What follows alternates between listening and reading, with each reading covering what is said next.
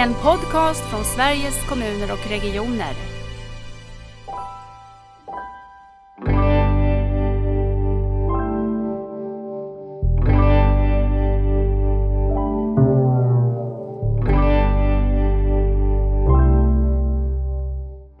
Eh, liksom. Men absolut, samordning, tillgänglighet, kontinuitet, att träffa samma människor, att, att ha system som pratar med varandra och som där också man, alltså man skapar insatser utifrån hur verkligheten ser ut för de som ska ha dem.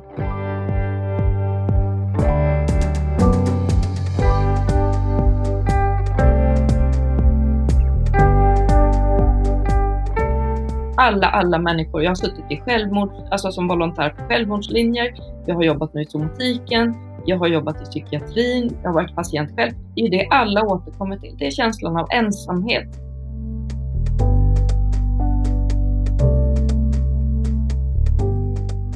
Välkommen till Nära vård-podden. Den här gången så får vi en liten annorlunda start på podden eftersom jag har frågat eh, dagens gäst om hon kan tänka sig läsa lite ur sin bok.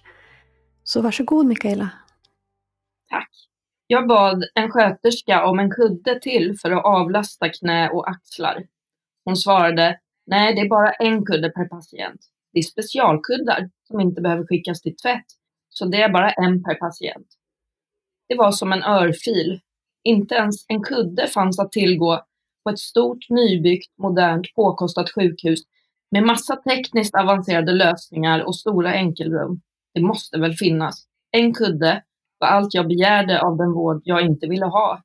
Vård som kostar tusentals kronor per dygn. Och det nekade de mig.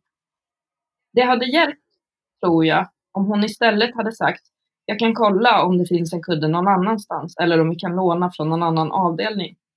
Medan jag löser det kanske du kan ta en extra filt och bulla upp med. Allting går inte att lösa, men det går att visa att det finns intresse av att undersöka olika lösningar, försöka förstå, sätta sig in i den andra situation. I vilken annan vårdform går det till på det sättet? På vilket sätt skapar ett nej en förbättring av måendet? Och varför såg hon så nöjd ut när hon sa nej? Som om varje avvisande av önskemål var en seger. Jag kan inte släppa den där kuddepisoden den symboliserar allt det jag hatar med att inte få bestämma själv i vården. Att vara utelämnad till någon annans godtycke, någon som inte är intresserad av att hjälpa mig. Vad mina skäl än var, att jag var rädd att få liggsår, att jag hade ont, att jag ville ligga bekvämt eftersom jag låg till sängs nästan hela tiden, det är oväsentligt. En kudde borde gå att ordna. Önskemål om en kudde måste väl inte motiveras. Allting kräver godkännande och kan dras in. Andra beslutar om du ska få utevistelse, permission, besök, vilka saker du får ha på ditt rum. Du kan inte påverka när det är mat, fika, medicin eller sovtider, utan du måste anpassa sig till de rutiner som råder.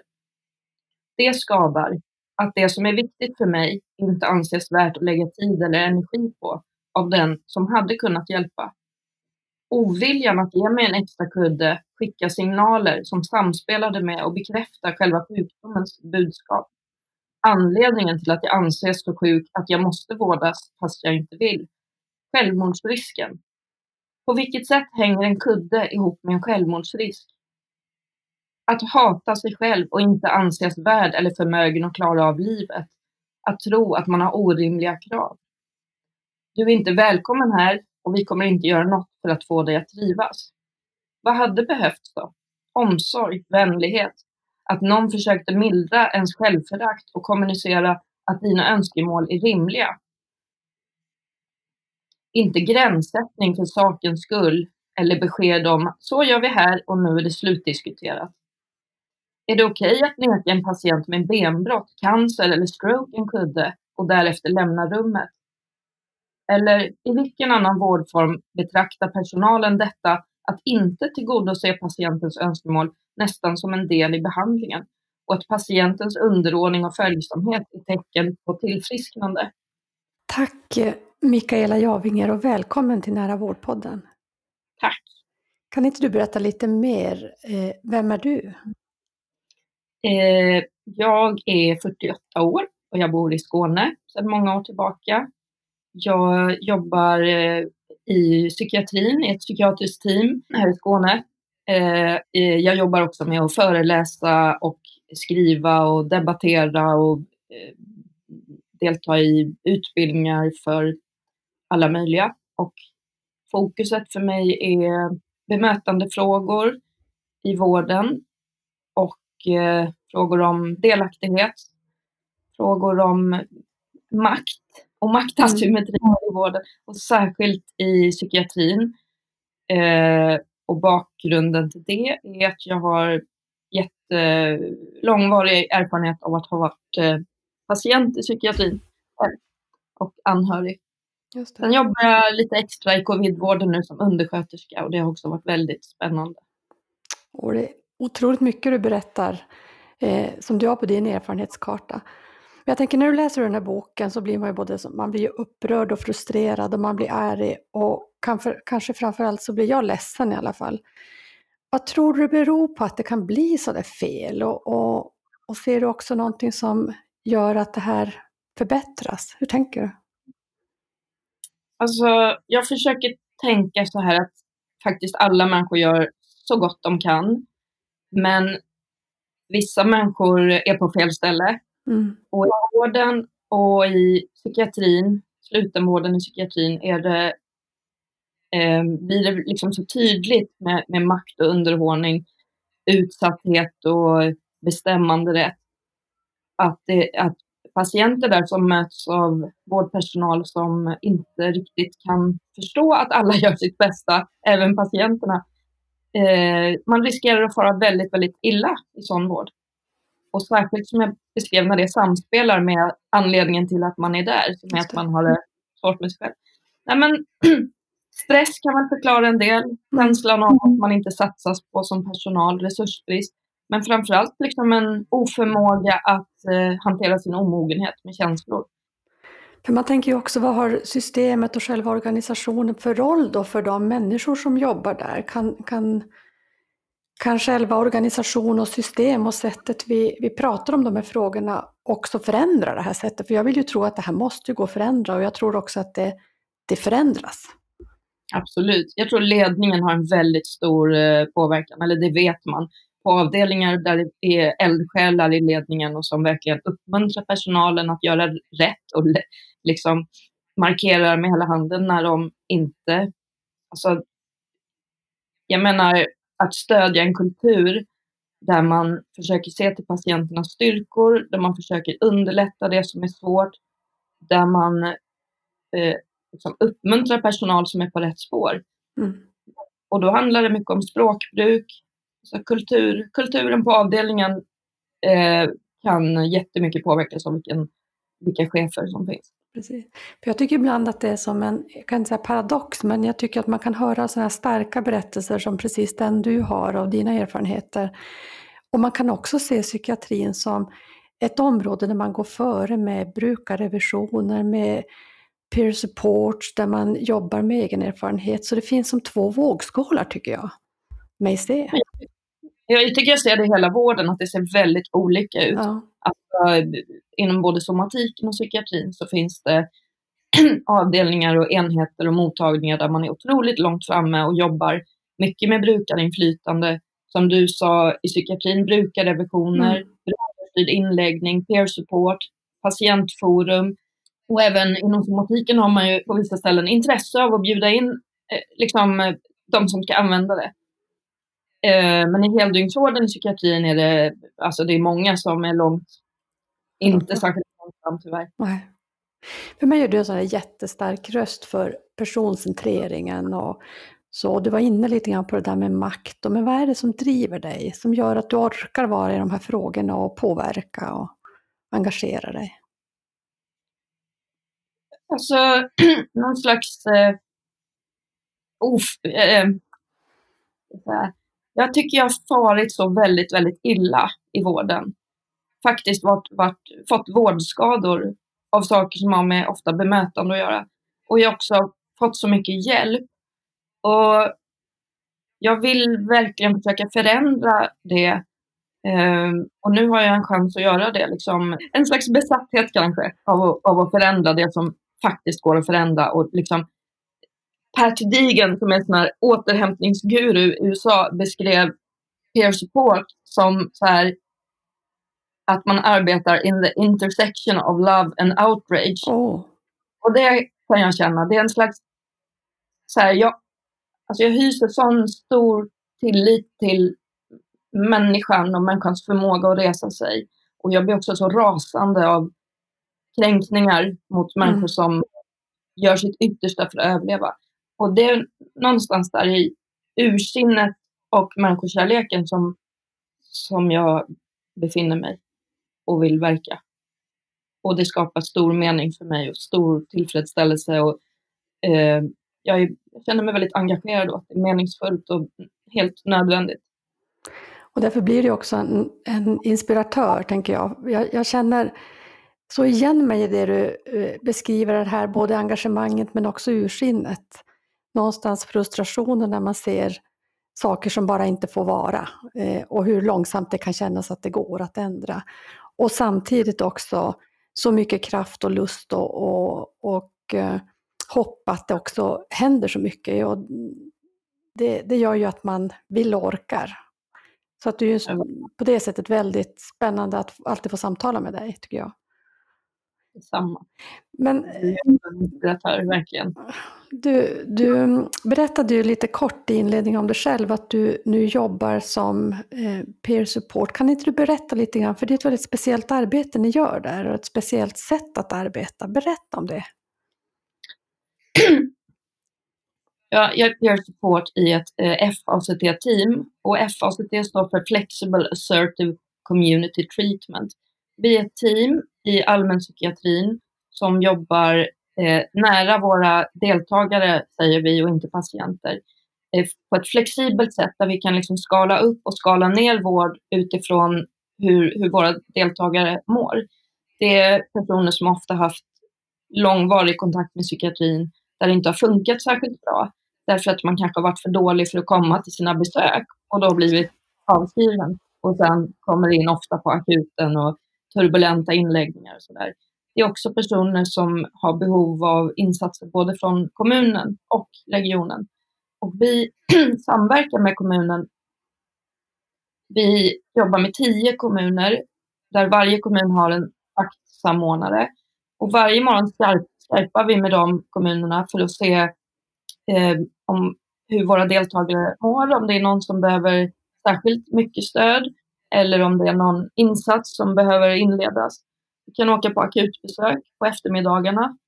Och i det här teamet jobbar psykiatriker, psykologer, sjuksköterskor, individual placement and support som är eh, alltså arbetsspecialist, missbruksspecialist, jag som är peer support, vi har en arbetsterapeut. Vi är 13 stycken med sekreteraren och chefen som eh, har konferenser varje morgon där vi, där vi liksom kollar hur våra deltagare mår. Fantastiskt. 70% av våra besök sker utanför mottagningen. Så vi, vi försöker besöka våra deltagare där de behöver det. Och vi, eh, vårt fokus och liksom paraplyn, paraplyet för hela det här arbetet är återhämtning eh, och, och egenmakt. Mm. Så det är ett väldigt annorlunda sätt att jobba och, och vi är ett eh, nytt team så vi känner oss fram. Eh, och det är det första teamet i allmänpsykiatrin. Eh, psykos och beroendevård har ju haft ACT-team Just det. men det här är, skillnaden här är att det är allmänpsykiatrin och allmänpsykiatriska patienter och att det är flexibelt. Så ibland backar vi från insatser lite grann och ibland tätar vi upp väldigt mycket och då eh, de kompetenser som vår, vår deltagare behöver just där och då. Det kan vara hjälp med återgång till arbete, det kan vara alltså hjälp av vår kurator. Eh, vi kan parallellt jobba med olika processer och nära somatiken och nära kommunen. Det, för mig är det där verkligen nära vård. Det är ju som ett helt nytt sätt att tänka och jag tänker också vad ord spelar roll. Säger ni, eh, de som ni möter det är deltagare. Jag tänker bara vad det gör med mm, synen på makt och synen på, på position och, och kraft och så. Eh, verkligen. Hur- också var, var man träffas. Om man är hemma hos någon så är man ju den personens gäst. Man får Precis. träffa familjemedlemmar och husdjur och ta av sig skorna och, och liksom, det gör också stor skillnad. Eller du vet, man träffas på stan och man har inga arbetskläder utan man går sida vid sida som två människor. Berätta, ja, men berätta lite mer om det mötet. Hur ser det ut då? Och vad händer i, i mötet med deltagarna om du har ett sådant möte? Har du det själv eller? Alltså det ser väldigt olika ut. Ibland teamar jag upp med någon eller några av de andra i teamet och ibland träffar jag personen ensam. Och alltså min huvudsakliga arbetsuppgift är att eh, bidra med ett återhämtningsperspektiv och ett hoppperspektiv. Och jag kan göra kanske lite annorlunda saker än andra klass, traditionella eh, behandlingsprofessioner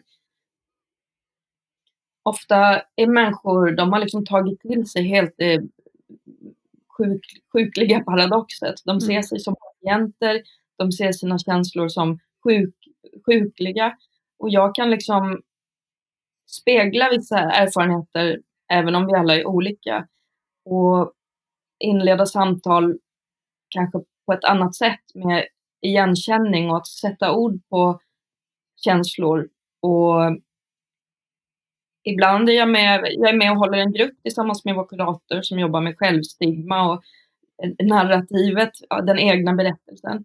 Och sen eh, är jag med på, eh, ibland, några av våra deltagare har haft svårt att göra sig hörda och känner att de aldrig blivit lyssnade till. Då kan jag till exempel göra lite så rollspel inför SIP-möten eller inför viktiga Mm. möten. Så här, vi övar på att hur ska du få fram nu det som är viktigast för dig. Eh, ibland träffar jag deltagarna hemma hos sig. Ibland besöker jag dem när de ligger inneliggande på sjukhus eller på deras boenden. Ibland eh, träffar jag dem på stan och ibland på vår mottagning.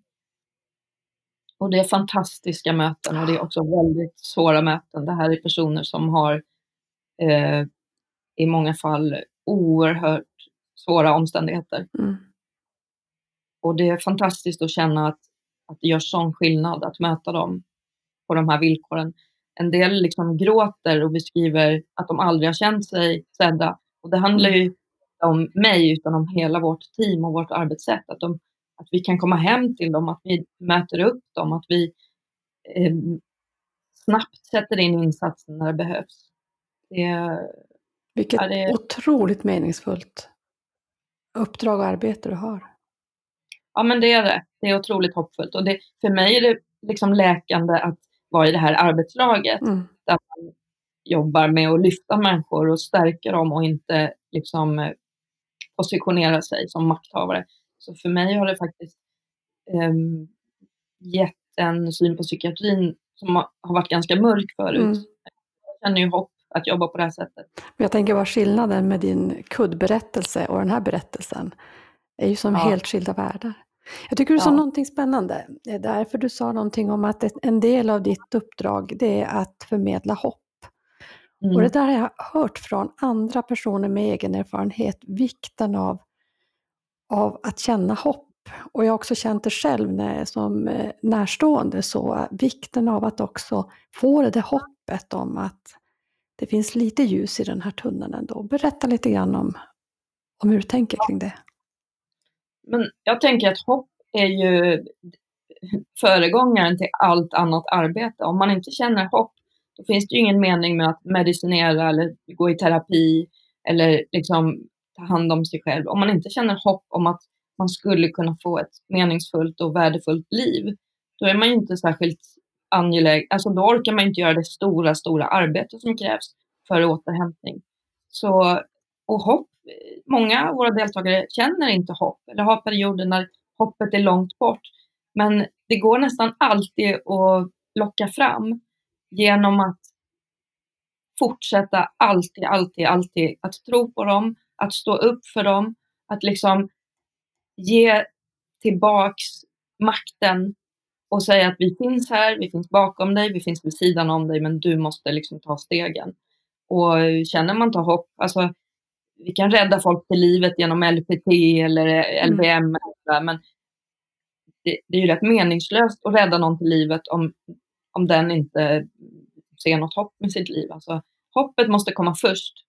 Och kan man, kan man ge en strimma, strimma hopp så finns det otroligt mycket kraft och kapacitet sen när deras egen motor börjar rulla. Liksom. Mm. Eh, vi håller ju på att titta på, i, i nära vårdarbetet har vi ett uppdrag att eh, titta på hur man ska mäta värdeskapandet i, i hälso och sjukvård. Och då har det ta, ja, jag har gått och tänkt på det. Tänk om vi skulle kunna mäta det som handlar om hopp eller om trygghet. Mäta då, inom citationstecken mäta. Men hur fångar vi? Om det är på något sätt är grundplattan för allt annat så borde vi också veta, i alla fall prata om det. Eh, säga att det här är viktiga saker för hälso och sjukvården att faktiskt ha fokus på. Så inte fokus bara blir på biologiska parametrar eller något annat. Eh, ja, det var bara en instickare sådär när jag blir inspirerad av hoppet. Jag håller med och jag har en lite kanske så här ofin liknelse, men ibland när man talar om liksom känslor eller hopp eller återhämtning eller meningsfullhet eller lidande, när man använder sig av sådana ord i de här sammanhangen, alltså så kan det nästan kännas som att man pratar om könssjukdomar. Det är lika tabu, ja. lika främmande, det är lika liksom förbjudet som att man talar om något, alltså att prata om människors existentiella villkor och upplevelsen att livet måste ha mening. Eller att det finns lidande. Ja. Det är liksom, det är som att det, det, det, får man inte göra. Alltså nu pratar jag om, om sammanhang, om, om nationella sammanhang ja, eller, eller liksom, ja du vet, organisation, ledningsgrejer. Alltså det, är, det är helt förbjudet. Och det är det alla alla, alla människor. Jag har suttit i självmord, alltså som volontär på självmordslinjer. Jag har jobbat nu i somatiken. Jag har jobbat i psykiatrin. Jag har varit patient själv. Det är det alla återkommer till. Det är känslan av ensamhet. Det är känslan av att inte vara förtjäna att ha det gott mm. eller att existera. Och om vi inte får tala om det, alltså ja, det är så tätt förknippat med med hälsa och ohälsa. Precis, och att vara människa. Men jag håller med dig, det blir nästan så att då sitter man och skruvar på sig. När ska någon börja prata om det som är viktigt och relevant här? Ja, det är superintressant. Och om det finns någon koppling till makt i det också, jag vet inte. Eller vad? Man tycker det är obekvämt och obehagligt och att det kommer nära en själv och att det på något sätt ska upplösa det här med vi och dem. Att det är obekvämt när vi inte längre kan gömma oss bakom vår profession och vår eh, formalitet. Mm. Och där närmar vi oss det här med att vi båda är människor. Mm. Vi, båda, vi båda upplever de här sakerna i olika omfattning, eller att vi alla skulle kunna hamna där. Och det blir väl hotfullt, eller man kanske tycker det känns oprofessionellt. Men jag tycker att professionalismen är att kunna göra det här och ändå stå för hopp och profession och gräns, alltså att, att värna om, om sina gränser och, och sådär. Men eh, Mm. Jag tänker lite grann på, på den här rädslan för nakenhet. För jag tänker att, att arbeta i, på en vårdavdelning i sina sjukhuskläder där man har kontroll på miljön till att flytta nära människan. Att göra det som du säger i någons hem, i sina privata kläder. Att prata om hopp. Det är klart att det är ju mer naket och det man, professionalismen ligger ju i att klara den nakenheten samtidigt som man använder den kunskap man, man har skaffat sig i sin profession. Och, och, jag tycker det där är ju kanske det svåraste vi gör i vården, men vi eh, ritar ofta bilden att det svåra, det är det väldigt tekniska. Mm, jag håller helt med. Mm. Och jag tycker det är väl det man kan som minst kräva av en personal som jobbar i vården, att man faktiskt kan eh, ha styr på den här nakenheten och även i situationer där, där man kan bli berörd, alltså att hålla styr på det. Eh, jag tycker många på något sätt även är väldigt högt uppsatta vårdpositioner är jättedåliga på den, på den saken. Eller vanlig social kompetens egentligen mm. och medmänskligt beteende. Eh, så det tycker jag, det, det, får man väl kräva av alla som jobbar i vården att de ska på något sätt klara av det. Precis.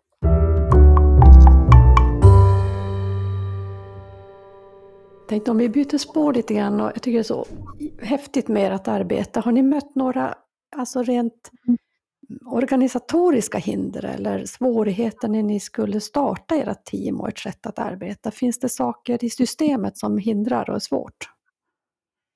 Nu är, jag kom ju med i arbetet precis när vi startade upp vårt team och var med i början. Men det hade ju varit ett långt förarbete som säkert, det vet jag inte, men jag antar att man har stött och blött många saker. Och det gör vi fortfarande därför att det uppstår nya frågor och nya möjligheter och problem. Men faktiskt tycker jag att det går väldigt bra. Men man behöver ju en organisation med sig som, eh, som tror på det här. Men eh, det kan ju, till exempel en grej är ju journalföring. Därför att journalsystemen är väldigt eh, fokuserade på problemformuleringar och sjukformuleringar. Det finns inte så jättemånga sökord som handlar om återhämtning eller styrkor och resurser. Så det kan ju vara en grej, att man får slåss med själva journalsystemet. Eh, jag personligen är väldigt oteknisk och blir fruktansvärt frustrerad av system som krockar eller buggar och där liksom det hela tiden står i vägen för det arbete som jag ska göra med, med mina ja. deltagare. Nu i coronatider såklart har det ju verkligen ställts på sin spets att, att vi ibland kommunicerar digitalt och det, när tekniken inte funkar så går det inte så lätt att prata om att någon vill ta sitt liv. Alltså, det, det tekniska kan ställa till det. Och eh, det här såklart att vi måste hinna träffa ett visst antal personer samtidigt som vi ska hinna med våra konferenser och möten. Och vi, vi har ju tio kommuner som upptagningsområde, mm. det är många resor. Eh, så formaliteterna kan ibland utmana vårt arbetssätt som bygger på mycket frihet och flexibilitet och att våga ta risker. Um, våra deltagare skriver under ett samtycke att mm. kommunen och regionen får kommunicera och, och sådär. Men vi har ju olika journalsystem, mm. kommuner och sådär. Och det här som heter Mina planer där man liksom ska tala med varandra mellan systemen. När det inte funkar eller någon inte får en bevakning så blir det ju väldigt sårbart. Jag tycker också, alltså så på en nationell nivå, men arbetet kring standardisering kan också vara utmanande i gränssnittet med personcentrering Precis. och att mäta varje människa där den är. Precis. Sånt kan skapa irritation hos mig. Du fick mig ändå att tänka eh, nytt. Jag har aldrig tänkt på det där att eh, journalsystemen de är så problemfokuserade. För jag tänker, nu byter ju jättestor del av svensk hälso och sjukvårds journalsystem. De byter till nya informationsmiljöer. Där borde det här ju följa med. Alltså hur ja, fångar vi andra saker?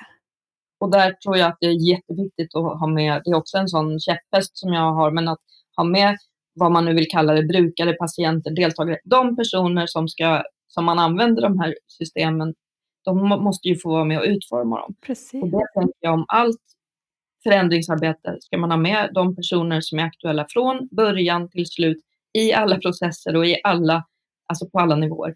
Och, och ge de personerna förutsättningar för att kunna verka genom liksom, utbildning och det här är vad vi ska jobba med. Um, och på det här sättet, liksom, det är det här vi ska fokusera på. Men uh, ofta blir man inbjuden när det nästan är klart mm. eller precis i början och sen inte får följa med uh, framåt. Liksom. Och då missar man ju, det är så frustrerande, man missar sådana självklarheter som vem som helst som var patient hade kunnat berätta från början. Och så lägger man miljarder på att utveckla system mm man buggar eller missar viktiga grejer som man hade vet, på två möten kunnat identifiera. Och, men det finns ibland inget intresse för det. Man tycker det är obekvämt, jobbigt, man förstår inte hur man gör. Och så får man dras sen med de här missarna i journalsystemen som retar gallfeber på alla som ska använda dem. Precis.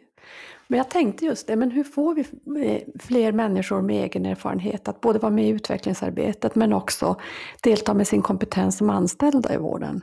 Vad ska vi göra? Vad ska vi på SKR göra? Hur ska vi stimulera det här? Så jag, jag kan ibland tycka det är svårt att man ska vara med och ta fram alla lösningar i alla system för att man har åsikter om eller erfarenhet från vissa områden. Men generellt, tänk, generellt i min erfarenhet så är att folk vill verkligen bidra. De vill vara med och påverka. Man är jätteengagerad och, och, och vilja vara med. Eh, och att det finns en rädsla för ja, men vem representerar man och tänk om det inte blir rättvist. Och, alltså det är så mycket rädslor som står i vägen för att våga prova. Men peer support till exempel har ju blivit ett, en jättesuccé. Mm. Eh, nästan överallt där man har eh, provat. Men det krävs ju liksom en, en vilja att man vill göra det och att man vill satsa på det. Eh, men den här rädslan, jag vet inte, man kanske inte vill lämna ifrån sig makt Mm. eller man Ofta är det, man kanske många, det finns kanske många eldsjälar i föreningar som också är väldigt arga och då kan man tycka det är läskigt att möta den här ilskan och så ger man inte förutsättningar för att typ, ja, men förklara hur, hur möten går till eller förklara att det här är vad vi ska göra. Ehm, utan man bjuder in lite hipp som happ och sen förväntar man sig att ja, vi brukare ska ha svar på alla frågor. På någon, någon konferens, jag var med i någon panel och så frågade moderatorn liksom, ja men vad ska vi skära ner på i budgeten för att då ge plats åt det här? Och liksom, alltså jag är ju inte ekonom. Och det är inte, det kan jag tycka blir lite fel. Alltså att man, då ser man inte den expertis och kompetens man har framför sig, utan då ska man vara expert på allt och det blir ju helt Ja. löjligt.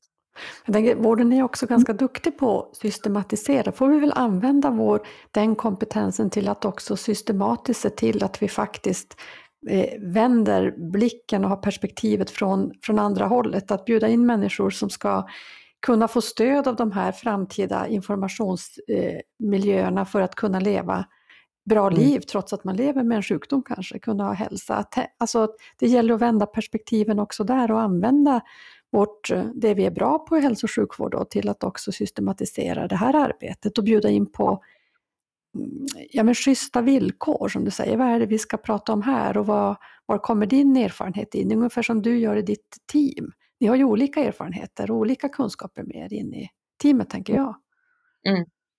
Det bygger väl på att man, faktiskt vill veta och att man faktiskt är nyfiken och att man faktiskt är beredd på att göra de här förändringarna. Man pratar om någon slags så här tokenism, att man använder sig av brukare som lite så här maskottar. Att, Ja. Jo, men nu har vi jobbat med inflytande och så bockar man av för man haft ett möte och bjudit in. Men eh, man kanske inte är på allvar beredd att eh, arbeta tillsammans. Nej, precis. Men någonstans börjar det ju då i, i den grundövertygelsen måste ju till. Och det handlar säkert om, om makt och, och vana och mycket annat också. Men jag Ja, tänk, tid. Det tar ju tid såklart att fundera på nya former. ja, det är klart det gör. Men det sparar också tid, tänker jag. För blir det sen rätt i slutändan så kommer vi få mycket mer användning av det nya systemet eller vad det är vi ska ta fram. Exakt. Så att det är ju, men du, du är ju också, förutom att du nu jobbar i det här riktiga, där värdet skapas i mötet i ditt team med era deltagare, så har du ju också eh, erfarenhet av att vara med och påverka och dela med er av erfarenheter på eh, nationell nivå, egentligen i systemets olika delar. För du har ju varit en del av GPCCs personråd vet jag. Du sitter med idag i samsjuklighetsutredningen som drivs av Anders Prins. Eh, vad, vad har gjort att du vill vara där i de här delarna av eh, hälso och sjukvården? Och, och, eh, sen får du berätta lite vad du gör i samsjuklighetsutredningen också nu. Mm. Alltså, jag har varit väldigt intresserad och liksom lärt mig mycket och tagit reda på mycket. Och, eh, när man kommer in på något område så kanske man vill förstå det bättre och fördjupa sig. Så jag vill kanske... Alltså jag har intresserat mig mycket och jag har blivit väldigt glad när jag hittat de här sammanhangen. För jag trodde... Alltså jag var väl missmodig och ledsen och arg och galen liksom på hur det var. Och att hitta då människor och organisationer och riktningar. Jag blev förvånad och glad att jaha, finns det här? Är det andra som tänker som jag? Mm. Och sen har jag väl liksom närmat mig det för jag har varit intresserad och velat veta mer och sen eh, faktiskt har jag blivit tillfrågad om grejer och så har jag tackat ja när det känns bra. Jag vet inte riktigt hur det kommer sig. Det ena har väl lett det andra och jag, vill, men jag har lärt mig mycket och kanske jag har också på ett sätt varit ödmjuk. Jag fattar ju att det är svårt. Och ju mer jag lär mig desto, desto svårare blir det. är inte så svartvitt liksom. Men, men eh, jag har också blivit mer och mer övertygad om att det visst går och att man känner man att något är fel med sin magkänsla, då måste man stanna till där och, och gräva lite och våga visa sina sårbarheter och våga titta på sårbarheter i system. Liksom. Jag tror känslor i alla fall mobiliserar mig till handling. Mm. Vissa går igång på statistik och utredningar och vissa går igång på att vi liksom, men vad fan, vad är, är det så här? Liksom? Och det här måste vi göra något åt. Och jag är sån och jag tror att många andra är såna också. Mm. Så då kan man ju... Och jag tror också att vi måste bjuda in de människorna som är sådana. För jag har upplever att eh, när vi pratar om de delarna så går ju jättemånga av vårdens medarbetare igång, för de går också igång på känslor. Och det är ju en kraft vi ska använda. Så Exakt. att, ja, Och den kan ju dränera eh, om den bara är mörk och, och Ja. destruktiv och den kan också skapa enormt mycket förändringsglädje och optimism och arbetsglädje och meningsfullhet. Och det tror jag är vaccinet mot liksom utmattning och, och empatilöshet. mm. ja Så man söka sig till dem som man får den energin av och liksom försöka förändra där. Ja, nej men det tror jag. Och så skapar man rörelse på det sättet. Många människor som, som söker de energikällorna och så får vi en rörelse.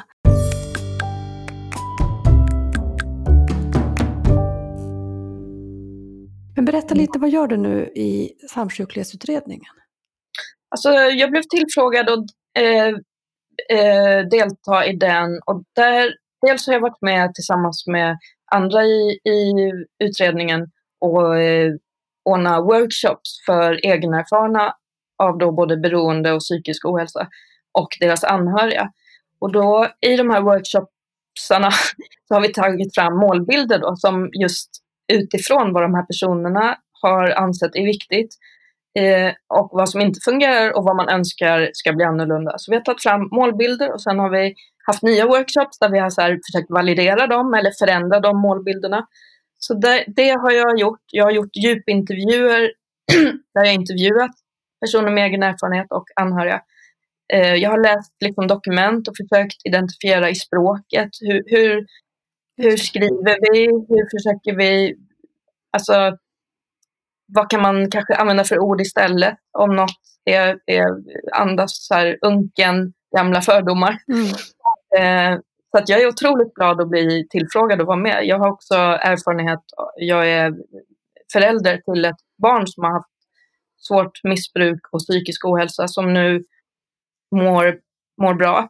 Och eh, i och med den erfarenheten så har jag kännedom om systemen. Jag har, liksom, jag har egen erfarenhet av både LVU och LPT och jag har sett LVM. Jag har också sett vilka brister det finns och vad som har gjort skillnad för oss.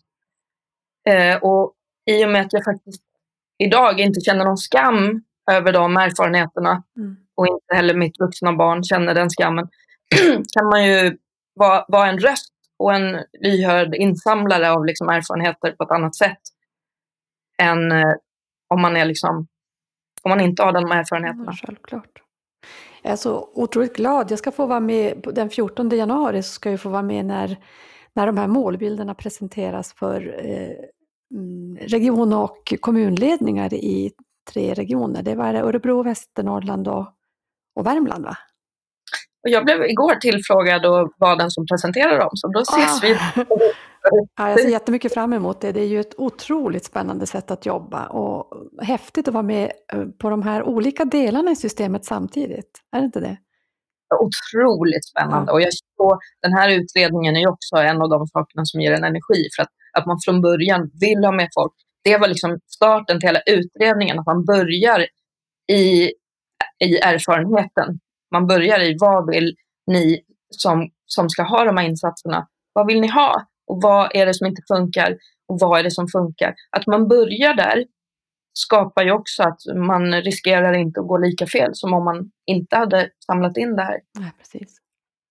Så det är det är otroligt spännande. Det är lite bryta ny mark tycker jag också för, för sättet att göra utredningar. Att kunna jobba med det här vända perspektivet, det som är det riktiga perspektivet ordentligt. Och det behöver vi ju lära oss i hela systemet. Så att det blir ju en föregångare på det sättet. Men verkligen, och när man ser att det funkar och när man ser hur det kan göras. Jag tycker det har varit, eh, jag har lärt mig otroligt mycket. När man ser att det går och hur det kan göras så hoppas jag fler följer efter. Ja, precis. Att det är ingen motsats att både röra sig i verkligheten och att skapa liksom, juridiskt bindande dokument. Det går att göra båda och. Mm. Och de går att hänga ihop och då tänker man också att då är ju en del av processen gjord. För jag tänker också, annars är det lätt att tänka att man sitter i sitt utredningsrum, man utreder och så skickar man ut det till någon annan verklighet som ska ta emot det och göra. Här gör man ju på något sätt också samtidigt. Exakt. Mm. Och där tycker jag Anders Prins är väldigt eh, modig och entusiastisk och också, han har ju den, det i sig på något sätt, att han står upp mm för, tycker jag, de här människorna som, som behöver de här insatserna. Mm. Ja, verkligen.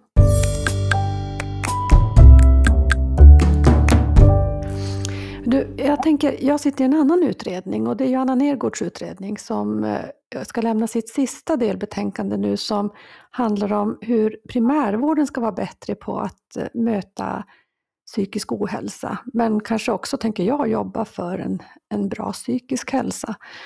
Man vet idag att ungefär 20 till 30 procent av alla besök inom primärvården handlar om eh, ett försämrat psykiskt mående. Så har du några tankar eller idéer eller vad, vad du tänker om primärvårdens roll för den psykiska hälsan? Så det tangerar ju lite det jag sa förut, att jag är ju inte organisationsexpert. Nej eller liksom, samhällsvetare eller offentlig sektorexpert, men rent eh, på ett mänskligt perspektiv skulle jag säga att, liksom, alltså att snabbt få tillgång till hjälp när man är i behov av den är viktigt. Mm. Att mötas av att all personal som man möter, både från receptionisten till läkaren eller fysioterapeuten har ett, har ett eh, liksom empatiskt och schysst beteende. Eh, att, att ja, men samordning är ju skitviktig. Det märker jag ju i mitt jobb här när, när insatser hänger ihop mm. och kan tala med varandra. När man inte som patient behöver strida sig blodig till exempel mot Försäkringskassan eller Arbetsförmedlingen eller system som liksom låser in en.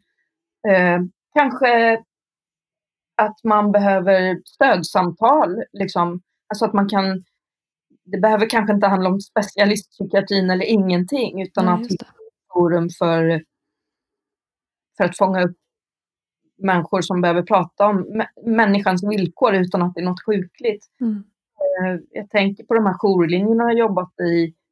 Alltså, det, det är ju ensamhet som är det stora folkhälsoproblemet. Just det. Eh, liksom. Men absolut, samordning, tillgänglighet, kontinuitet, att träffa samma människor att, att ha system som pratar med varandra och som där också man, alltså man skapar insatser utifrån hur verkligheten ser ut för de som ska ha dem. Just det. Ja, det, man skulle ju egentligen börja när man nu ska göra någonting ännu bättre i primärvården för den, för den psykiska hälsan, att göra det då tillsammans med ja, invånarna och människorna. Hur skulle vi kunna forma våra tjänster på ett bra sätt? Hur skulle vi vara en, med? En sak jag tror man ska akta sig väldigt noga för, det är nu har man ju hört sådana skräckexempel att psykologer på vårdcentralen ska erbjuda en kvarts samtal, alltså 15 minuter. Och det är väl en jättebra tanke att man ska eh, beta av köer och man snabbt ska få tillgång. Men om, alltså, vad det gör med psykologerna, tänker jag, mm. och vad det gör med de människor som ska gå dit, att på en kvart behöva liksom, jag vet inte, jag tror inte det är lösningen. Nej. Nej, precis. Jag tänkte du sa det där med ensamhet, för att jag såg ett eh, inslag på SVT, det är säkert mer än ett år sedan, men Frame i Storbritannien hade, det var någon allmänläkare där som hade börjat fundera på vad, eh, vad många av de som kom till honom egentligen hade i grunden vad som gjorde att de inte mådde bra och han såg ju ensamheten som så stor faktor. Så han startade tillsammans med civilsamhället eh, på något sätt ett arbete i det samhället för att minska ensamheten och möta människor på ett annat sätt. Och jag vet att de sa att varje satsat pund fick de sex pund tillbaka idag. Ja, fantastiskt. Ja, så att det finns ju också att våga, tror jag, från hälso och sjukvården säga att vi måste röra oss också utanför det vi traditionellt har tänkt är vårt arbete. Sen ska vi göra det i samarbete, som du säger, med, med andra myndigheter, Försäkringskassan eller kanske med civilsamhället, eller med civilsamhället, inte bara kanske. Mm. Ja, men precis. Hur du ser du dig som modig? Alltså nej. Jag förstår inte exakt var i, var i det modet skulle bestå i. Jag, jag ser mig ju som att jag behöver ha mening och jag behöver vara intresserad och engagerad och känna att det jag gör är viktigt och meningsfullt. Och berörande på något sätt för mig själv. Jag vet inte. Alltså jag tycker det som var modigt av mig, det var ju på något sätt att överleva och orka. Alltså resten har varit drivkrafter och det krävs ju inget mod. Det är ju bara att man har dålig impulskontroll kanske, att man hakar på grejer som man, som man är intresserad av. Eller så är det en strategi. Jag brukar ibland tänka det i alla fall vara en strategi för mig, det här att våga säga ja också. Eh, så Mm. man inte är för sträng mot sig själv, utan säg ja och så bidrar du med det du kan. Men sen också folk som har trott på mig, där jag, där jag har fått frågan om att göra något, så bara, men det här kan inte jag. Mm. Alltså jag har skrivit en pjäs och, och turnerat med den och jag fick frågan om att skriva ett långfilmsmanus och jag har Mm. skrivit böcker och jag gjorde en, jag ville bli terapeut inom den terapin jag själv har gått som hette DBT och då gjorde jag faktiskt en crowdfunding för att gå den utbildningen. Och, alltså det är ju skit, det är ju skit eh, läskigt, men det är ju att människor har sagt men det här behöver du göra, det här vill vi att du gör, det här klarar du. Bara, men det här klarar jag inte alls.